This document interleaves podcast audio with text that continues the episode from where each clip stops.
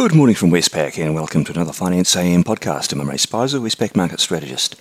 In the financial markets overnight, US equities remained elevated, taking some comfort from a slight pullback in commodity prices. The S&P 500 is up 0.2% on the day, and risk-sensitive currencies have again outperformed the defensive ones. Bond yields they fell slightly after a disappointing US industrial production data set. In the currency markets, the US dollar index is unchanged on the day.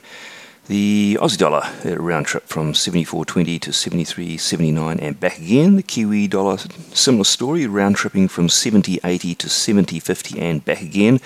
Not really getting too much more benefit from that very strong CPI uh, data result early on in its domestic session.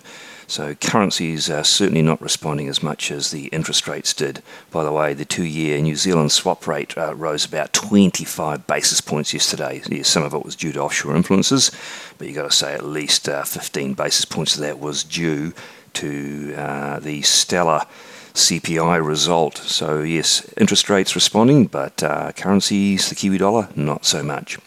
The Aussie Kiwi overnight simply ranged sideways between 104.60 and 104.80. In the interest rate markets, the US two-year Treasury yield initially rose from 1. Uh, sorry 0.41% to 0.44%, and that is a high since March of 2020, before slipping back to 0.40% following that disappointing industrial production data. And the 10 year yield, similar story, overall slipped from 1.59% to 1.58% via 1.62%. Commodities, they had a moderate pullback. Brent crude oil down 0.8% to $84. Natural gas, uh, a bigger pullback, down 7.5%. Copper down 0.3%, uh, gold unchanged, and iron ore down 0.3%.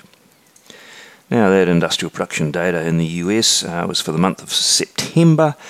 Uh, the expectation was we'd get a small rise of 0.2% for the month. We actually got a fall of 1.3%, and August was also revised lower. Uh, weather related losses uh, were part of the story, and bottlenecks in vehicle and parts production due to shortages of semiconductors also notable. Uh, we also had the NAHB Home Builder Sentiment Survey, which uh, rose to a multi month high. Demand for family homes remains strong, but builders in the US continue to face supply and labour shortages. Now, on the day, what have we got that could be market moving? Not a great deal of top tier stuff on the calendar. Uh, in Australia, we'll have the RBA meeting minutes from their October meeting. Uh, this will, as always, provide additional colour around emerging risks as well as their baseline views. And in the US, uh, really just second tier data, the housing starts and building permits, and a few Fed speakers on the podium Daly, Bostic, and Waller. Well, that's it from me today. Thank you for listening.